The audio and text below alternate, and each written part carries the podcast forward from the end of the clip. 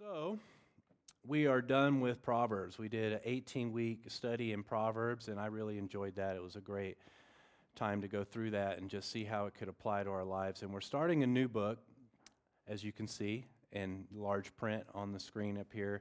It's the prophecy of Habakkuk, and that's how I'm going to say it. Some people say Habakkuk. The Hebrew version of that is something akin to Habakkuk. That's probably way off, but it's something similar. So you can say however you want, but we're going to say Habakkuk for, for this study because that's how I know how to say it. It is the eighth book of the 12 what are referred to as the minor prophets in the Bible, situated between Nahum and Zephaniah. And the minor prophets is a term that was coined by St. Augustine in Judaism, is simply these books are referred to as the 12. It's the eighth of the 12. There's three chapters, there's 56 verses, very short book, and authorship is attributed to the prophet Habakkuk, although little to nothing is known about who he actually was. His name only appears in this book, and he's not mentioned or referenced anywhere else in Scripture. The author provides no biological information regarding his lineage, where he came from, his employment, his marital status, whether he had children or not, or his personal hobbies, interests. We know really nothing about him other than what is recorded in this book. And that struck me just right off the bat, just as in this age that we live in, in per, of personal identity, is such an idol. When everyone knows everything about everyone, when everyone is seeking credit and attention, it's somewhat disconcerting to be studying a book. You're like, well, well, how do we know he knows what he's talking about? How do we know who he is, where he's coming from? Like sometimes we need to have that information to really lean into what someone is telling us, right? That's you watch these YouTube videos and they have all these credentials and okay, that gives me a reason why I want to listen to this person, why I should do what he says. And we don't have any of that information from Habakkuk. When we live in a culture that only values things shared publicly, when we're suspicious of someone without a robust online presence, it can be hard to value a life lived privately and devoutly in the presence of God. That almost is such an anachronism now, right? Where someone is content to just worship God themselves and not have everybody else know what they're about. But that's precisely what we see in this book. It's a very intimate and personal relationship between Habakkuk and his Savior.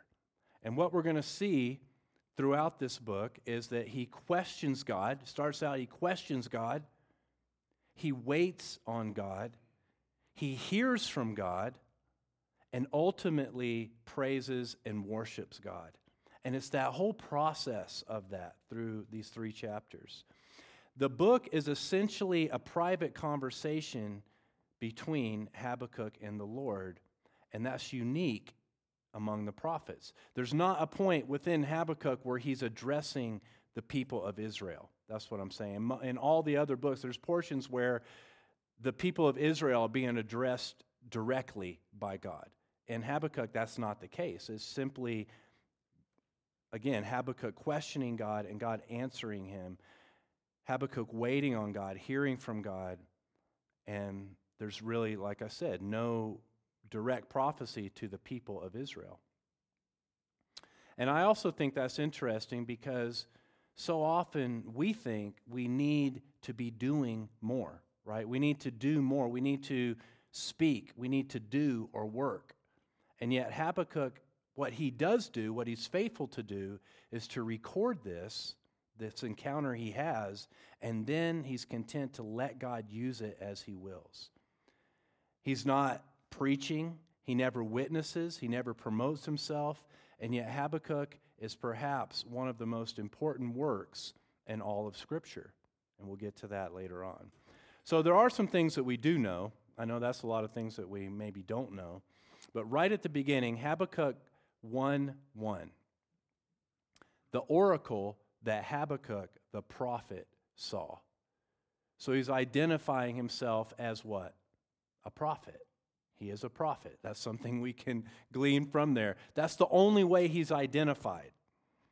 Now, prophets in the Old Testament came from all different tribes and from all different walks of life. They were often just normal men and women who were called specifically by the Lord for a specific purpose. Some of you may remember the prophet Amos. He was called from being a simple shepherd and farmer. Amos 7:14 says this. And this is Amos talking, but he says, "Then Amos answered and said to Amaziah, I was no prophet, nor a prophet's son. I was a herdsman and a dresser of sycamore figs." Sycamore figs. Did I say that right? So he's basically saying, I didn't ask for this. God called me. God, I was a shepherd. I was a herdsman. I was a farmer. And here I am now prophesying the words of God because God called me into this. Now that's Amos, but with Jeremiah, we see something different. He was from a priestly line, as we're told, Jeremiah 1 1. The words of Jeremiah, the son of Hilkiah, one of the priests who were in Anathoth in the land of Benjamin. So Jeremiah provides that information from us, kind of shedding some light on his lineage, where he's from, where he's coming from. Now, the fact that Habakkuk was a prophet does not in itself tell us from whence he came, but does tell us he was close to God and he was willing to be accountable to God in a very serious way. He's referring to himself as a prophet. He's taking that upon himself, but the Lord takes false prophets very, very seriously. And in Deuteronomy 18:20, it says, Moses writing, "The prophet who presumes to speak a word in my name, speaking of God's name, the prophet who presumes to speak a word in my name that I have not commanded him to speak, or who speaks in the name of other gods, that same prophet shall die. And that's how God looked at false prophets. If they're coming to you and I haven't sent them, they deserve death. But Habakkuk here is willing to identify himself as a prophet. That opens this door to say, man, he is willing to stand in that place. He's willing to be accountable to God. The other thing that goes on to say in Deuteronomy if something a prophet says doesn't come true, he's a false prophet and you need to kill him. That was pretty severe. That's how they looked at it, though. That's what he deserved. And he said, Don't listen to them. Matter of fact, he should be executed. So Habakkuk, again, is willing to stand in that place, identify himself that way, and be accountable to God that way. And this is why he's identified with him, but he's identified by him, and that's why he saw. That's why he heard. That's why he was answered, and that's ultimately why he was able to find contentment and peace in God's will, which is how this book will wrap up. Now, there's some other things that we can deduce from his prophecies. We can, the time that he wrote was around 600 BC. And they say that because Babylon was not yet the world power that it would become. It was kind of in its ascendancy. And God's saying, I'm going to use these people to judge the nation of Israel. And for so we know that those prophecies came before that actually happened. The Babylonians destroyed Jerusalem in 586 BC. So if you work back from that, that's about the time frame that this prophecy would have been written. The earliest manuscripts were actually found in the Dead Sea Scrolls, along with some other um, manuscripts, and it's, a, it's almost an exact um, duplicate of what we have today. The Dead Sea Scrolls match up very closely. There's some very, really minor syntax. The thing in the Dead Sea Scrolls is chapter 3 is not included in the Dead Sea Scrolls. Just some history there. Now, there's some legends and speculation surrounding who Habakkuk was, and I love this kind of stuff. This is stuff I like to get into. But how many chapters in the book of Daniel? Anybody know? We're getting ready to study Daniel. How many chapters? And the pastor's wife, again, excellent stu- student of Scripture. There are 12 chapters that are considered biblical canon in the Bible, 12 chapters. But if you have a Catholic or Orthodox Bible, there's actually 14. There's two apocryphal chapters that are included in the book of Daniel, and chapter 13 has to do with a story of a lady named Susanna and her husband Joachim, and their um, what they go through. It's a story of where Daniel is presented as this. He comes in and he kind of saves the day. You can read that on yourself. It's a cool story, but it's just a story. Chapter 14 is a story that is often, that chapter is referred to as a story of Bel and the dragon. And it's a story of how Daniel refuses to worship the false god Bel, and he exposes this false god and the deception of the false priests, which results in the execution of all these false priests. What it was, the, the priests had like a fake door into the temple where Bel was housed. And so every night the king had this allotment. They would sacrifice, you know, they were bringing all this food, all these del- delicacies and everything for Bel, the god. And in the morning, it was all gone. And so it looked like the God was devouring all these things. And Daniel's like, no, that's not, that's a fake God. And, and so the king, they do this test and they seal the door. Well, Daniel scattered ashes all over the floor. And the next morning, the king came in and says, see, all the food's gone. Bel's a real God. He says, well, look at the floor. And they can see footprints of the priests and all their families. And Daniel exposes this great fraud of the Bel. Now, later on in that chapter, he destroys, they, they also had some sort of live dragon. This was an animal, and they referred to it as a dragon. And they also worship that, and Daniel exposes that um, it's not a god. He feeds it these cakes, he makes it these little explosive cakes, and he, it blows up and dies. And then everybody gets really mad at Daniel, so they throw him into the lion's den. Okay? here's where Habakkuk comes in. So Habakkuk is minding his own business in the land of Israel, and the angel of the Lord comes. He's, he's got this food and he's prepared. He's getting ready to go eat. And the angel of the Lord comes and grabs him by his, by his hair and transports him all the way to Babylon into the lion's den where Daniel is. And they have a meal together and they kind of have a conversation. And then he's transported back to Israel. And the next day, Daniel's fine. And it's this story anyway.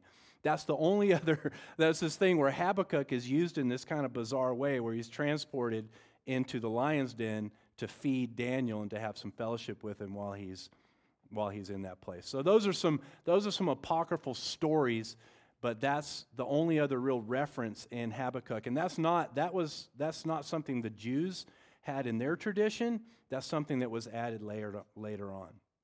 Now another speculation is that Habakkuk could be one of the temple prophets that are mentioned in 1 Chronicles 25, verse 1, or even a Levite. And that's because chapter 3 is a psalm, it's a song. And at the very end of that, it says, you know, to the choir master with stringed instruments or something to that effect. And so some people think that because of that reference, he may have been one of these temple prophets. Now, this one I don't know about that, but this, this one seems to make actually a lot of sense to me. And we're going to kind of go through this. So, Jewish tradition does identify Habakkuk as the son of the Shunammite woman who we're introduced to in 2 Kings chapter 4. That's who they say Habakkuk was, that he was the son of the Shunammite. And if you might remember, it was this miraculous event where she was barren. Elisha the prophet promises her she's going to have a son. Sure enough, she has a son, but then the son dies later on, years later. And Elisha comes and raises him back from the dead.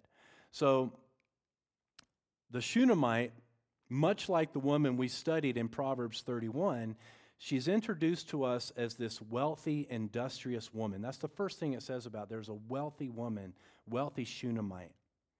She's the matron of a large agricultural operation. She's hospitable charitable, sensitive to the work of God. But again, she was barren, she had no children. And Elisha the prophet, on his travels, used to pass through this small town of Shunem on his travels. Now, Shunem was this small rural, rural village located in the Jezreel Valley. It's in the northern section, it's southwest of the Sea of Galilee. And Elisha used to pass by there. I'm going to read this real quick. 1 Kings 4 8 through 11. One day, Elisha went to Shunem, where a wealthy woman lived, who urged him to eat some food. So, whenever he passed that way, he would turn in there to eat food. And she said to her husband, Behold now, I know that this is a holy man of God who is continually passing our way. Let us make a small room on the roof with walls and put there for him a bed, a table, a chair, and a lamp, so that whenever he comes to us, he can go in there. One day he came there, and he turned into the chamber and rested there. So that gives you this little background. This lady, she sees this man of God. She wants to do something nice for him. She has no children. So she kind of transfers that care to Elisha. Now, Elisha, touched by her care and recognizing and appreciating her sacrifice, he desires to bless her in return. And he calls her into there. He calls her in and he says, well, first he's, he's talking to his servant Gehazi. He says, what, what should we do for this lady? I want to do something really cool for this lady, for what she's done for us. And she doesn't ask for anything. That's interesting. She makes this kind of odd reply. She's like, basically, I'm content where I'm at, where I am. I, I dwell with my own people, she says. But at the prompting of Elisha's servant, Gehazi, he promises her a son. He asks Gehazi, he's like, What should we do? He says, Well, she's, she has no child and her husband is old. And this is what Elisha said to her. And he said, At this season, about this time next year, you shall embrace a son. That word embrace. You shall embrace a son. And she said, No, my Lord, O man of God, do not lie to your servant. But the woman conceived, and she bore a son about that time the following spring, as Elisha had said to her. And that key word, embrace, embrace. So the, that root word, the root word, th- that word is habak, habak in Hebrew. That sounds like and looks like a lot of people think that's the root word for the name Habakkuk. So that's where they get that. That's where they say that word embrace. And we know in the naming conventions in the Old Testament, oftentimes that's what they would do, right? They would name their child after a certain emotion or a certain event or something like that. So that's where they put that together. Now, that word embrace is used, you know, a good many times in the Old Testament, and it, it's a word denoting not only holding something, but cherishing something something not only embraced physically, but with our heart. It speaks of treasuring something, a loving, total acceptance of something. And we can picture the joy and love she had for her only son, her miracle son of promise, who she loved and embraced with all her heart. Again, the story goes on to say that one day he goes out to the field and he has this terrible headache. It sounds like um, in the, in the account, he's saying, My head, my head, and it sounds like an aneurysm or a stroke or something like that.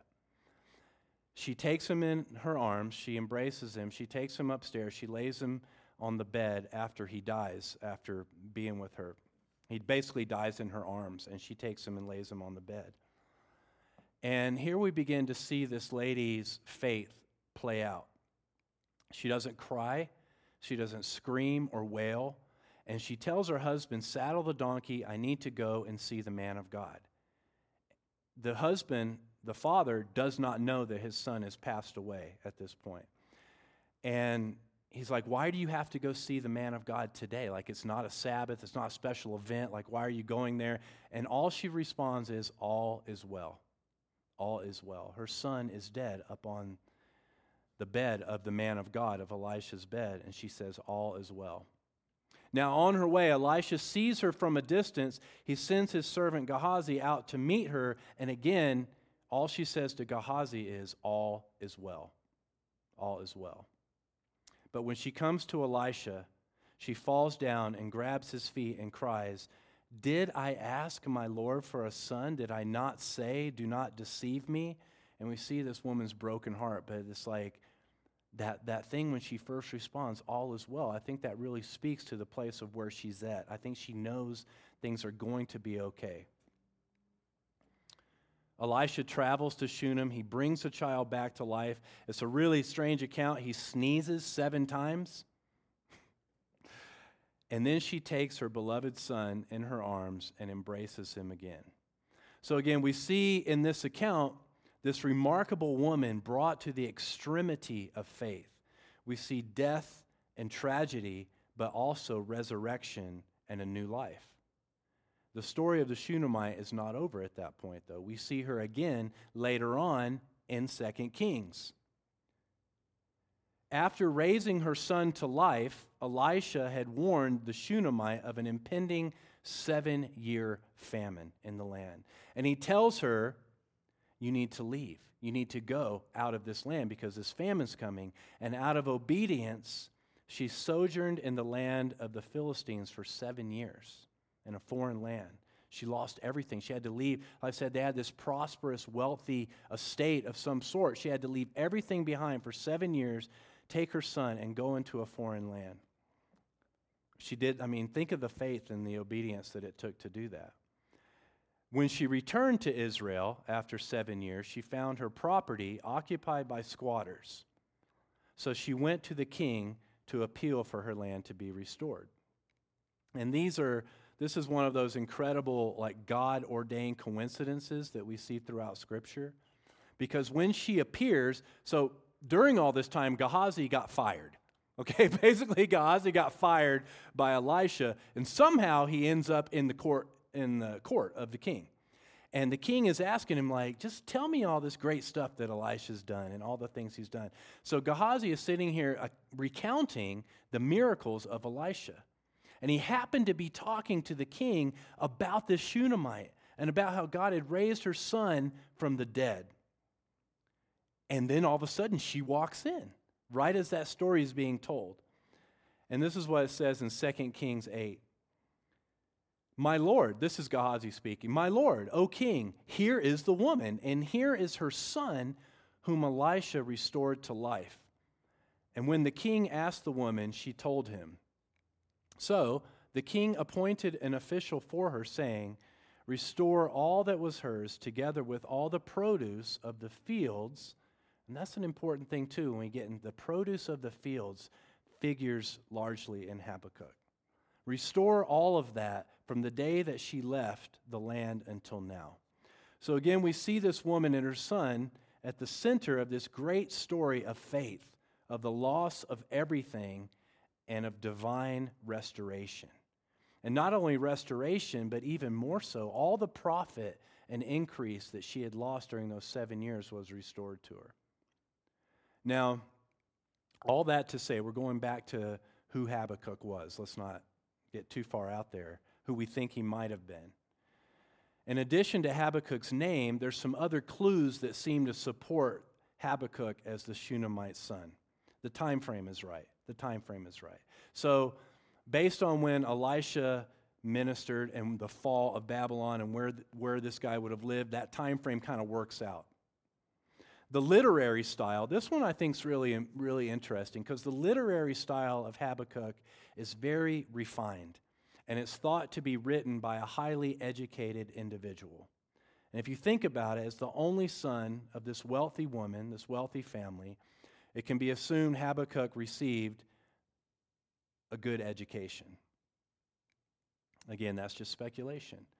The prayer in chapter 3, in which Habakkuk references numerous agricultural activities, he's referencing the blessings that, um, that God gives in terms of the produce of the fields, like we talked about. Though the fig tree should not blossom, nor fruit be on the vines. And, and he's talking about all these things that have an agricultural uh, reference crops and herds.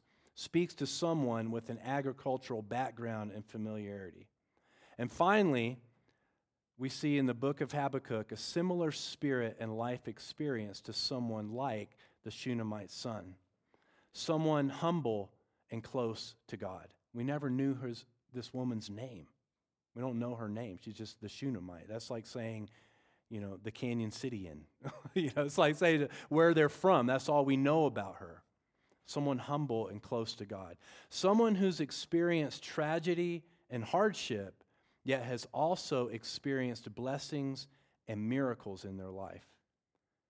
Someone who's not interested in personal accolades, but is concerned with the work of God and the well being of others. That's something we see in Habakkuk too. He's just really crying out for the sake of his nation.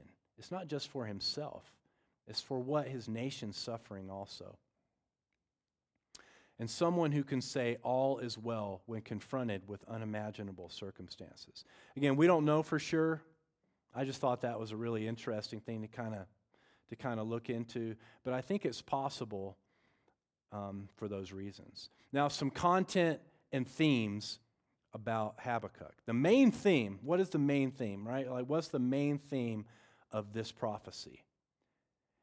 And it's how we can grow in our relationship with God from a place of dismay and doubt to a place of absolute faith and joy. Some, some subplots in there are how can a just and loving God allow evil to prosper and allow the wicked to even destroy God's people. And this is a theme that's throughout a lot of other scriptures. We see similar complaints and questions from King David, from Job, and some of the other prophets. And it's a relevant question today and one that we all need to be able to answer for ourselves and for other people. Um, we did a men's Bible study here a few weeks ago, and that was one of the things that Curtis brought out and did a great job as far as these are things that the world is is this is one of the reasons they choose to say I don't believe in God because of these types of things. How can we answer that? How do we come from a place of um, confusion and doubt to a place of assurance and joy and faith? And that's one of these themes here. Other themes include the vital importance of communicating with God waiting on God, hearing from God, and being content and joyful in times of privation, loss, and trial. And I love how God's Spirit works in all this because right before this service, Brad comes up to me and he was just like, we're just, he was talking about, you know, do we, do we know how to hear from God? That's such a huge part of this book. And I hope that we all get and look at that and see how Habakkuk does that and how he he not only, again, questions, then he, he makes time, he makes a space, he goes intentionally to wait, to hear, to hear what God would say. So, as we talked about at the beginning, there's three chapters in the book of Habakkuk. Chapter 1, verse 2 says, O Lord, how long shall I cry for help, and you will not hear, or cry to you, violence, and you will not save? And that's kind of this first salvo that Habakkuk starts this prophecy with. He's coming to God with some pretty challenging questions. How long? How long are you not going to listen to me? How long are you going to allow this violence and this evil to go on? And that begins this conversation between Habakkuk and God. In chapter 1, we see a man who knows God intimately, who's distraught at what he sees and yet he seeks the Lord for his answers. He doesn't seek answers from philosophy, from the world, from education. He does not seek peace or righteousness in ritual. I think that's really important too. He doesn't go to the temple, he doesn't offer a sacrifice. He just goes straight to the Lord with his, with his heart open. He, petition, he petitions the Lord directly, saying, How long and why? And these are questions that are natural for us to, to ask in times of trial. How long is this going to go on? We talked about like when you know my wife's sick. I know others have been sick. How long is this going to go on? When am I going to feel good again? And those are natural things to ask. Chapter 2 begins by Habakkuk determining to wait for God's answer. And I love this part here. Habakkuk 2, verse 1. He says, I will take my stand at my watchpost and station myself on the tower and look out to see what he will say to me and what I will answer concerning my complaint. My complaint. And again, this is so essential in our relationship with God. We're often very good at complaining, at questioning. In Proverbs, I loved how it brought out this, this part where the flesh is what questions, it's the spirit that gives answers. The flesh always has a question why, when, how, what, but it's the Spirit that gives answers. We need to make space and time to listen intentionally and expectantly. Times where we're quiet, times where we're open and sincere. Times in God's Word, number one, right? That's how we're mainly going to hear from the Lord as we go into His Word. It's a personal listening, though. And sometimes, if we just take the time to be quiet, God will bring things to our remembrance too. Remember how you did this thing the other day? Oh, yeah, God, I'm sorry for that. Do you remember how you said this? You remember how you did that? You remember how you doubted me here? And God will bring those things to our remembrance if we just get quiet and make time and we can uh, take those things to Him. Now, in chapter 2, verses 6 through 20 are these are these five woes against the Chaldeans. And this is something in Judaism they refer to this passage as the taunting riddle. And it's these five uh, woes, but it's, there's, there's a lot of good content in there. But it's five woes, three verses each. And you can look at those verses, 6 through 20, and kind of break that down. And we're going to study that on its own one week. Chapter 3 ends with this psalm or song of Habakkuk. And chapter 3 is so different from chapters 1 and 2. Some have even questioned whether it's written by the same author because it's just it's a departure, it's something it's something different. But what I what I see here and some others, you know, some other commentators is that radical difference isn't because it's a different person, it's because it's a different perspective. It's the complete transformation. Someone who has been enlightened and renewed in faith. Someone who's relinquished fear and doubt compared to one who has heard from God and has chosen to believe in God. Again, it's not a different person, but a different spirit. It's the same person inspired by a new outlook and revelation of the power, ability, and love of his Savior. I think we maybe some of us have come to that point where we've where God has allowed us to see something so differently that if we wrote an article about it two weeks ago, it would sound so radically different from our, the perspective that God's allowed us to see in that. I think that's what we see in um, chapter 3. Again, this last this verse uh, is such this this beautiful resolution that he comes to at the end of um, chapter 3, 17 through 19. It says, Though the fig tree should not blossom, nor fruit be on the vines, the produce of the olive fail, and the fields yield no food, the flock be cut off from the fold, and there be no herd in the stalls. Yet I will rejoice in the Lord. I will take joy in the God of my salvation. God, the Lord, is my strength.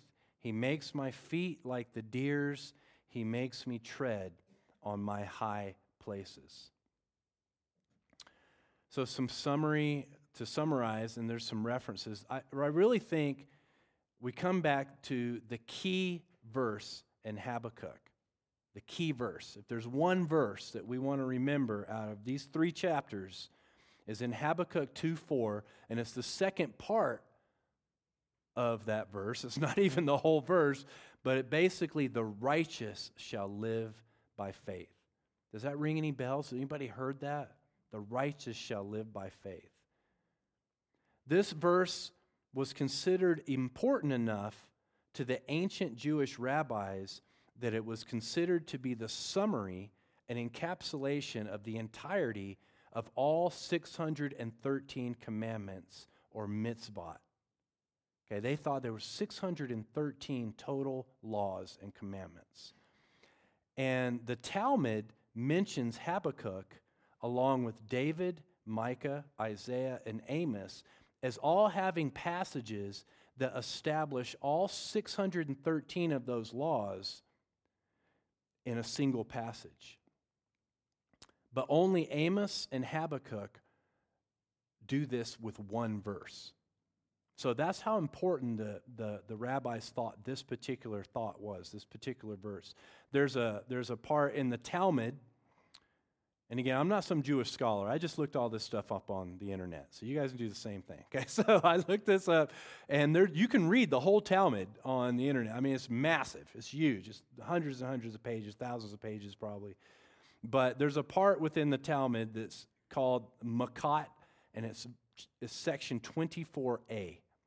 And here's what it says Habakkuk came and established the 613 mitzvot upon one, as it is stated, but the righteous person shall live by his faith.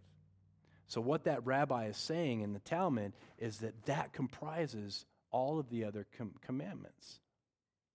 What's interesting is the Apostle Paul, as a Pharisee of the strictest training, undoubtedly knew the Talmud and was familiar with this teaching, which the Lord completed through the inspiration of the Holy Spirit. That's what's so mind blowing about that. If you really get that, like the Jews were right, they were right about that.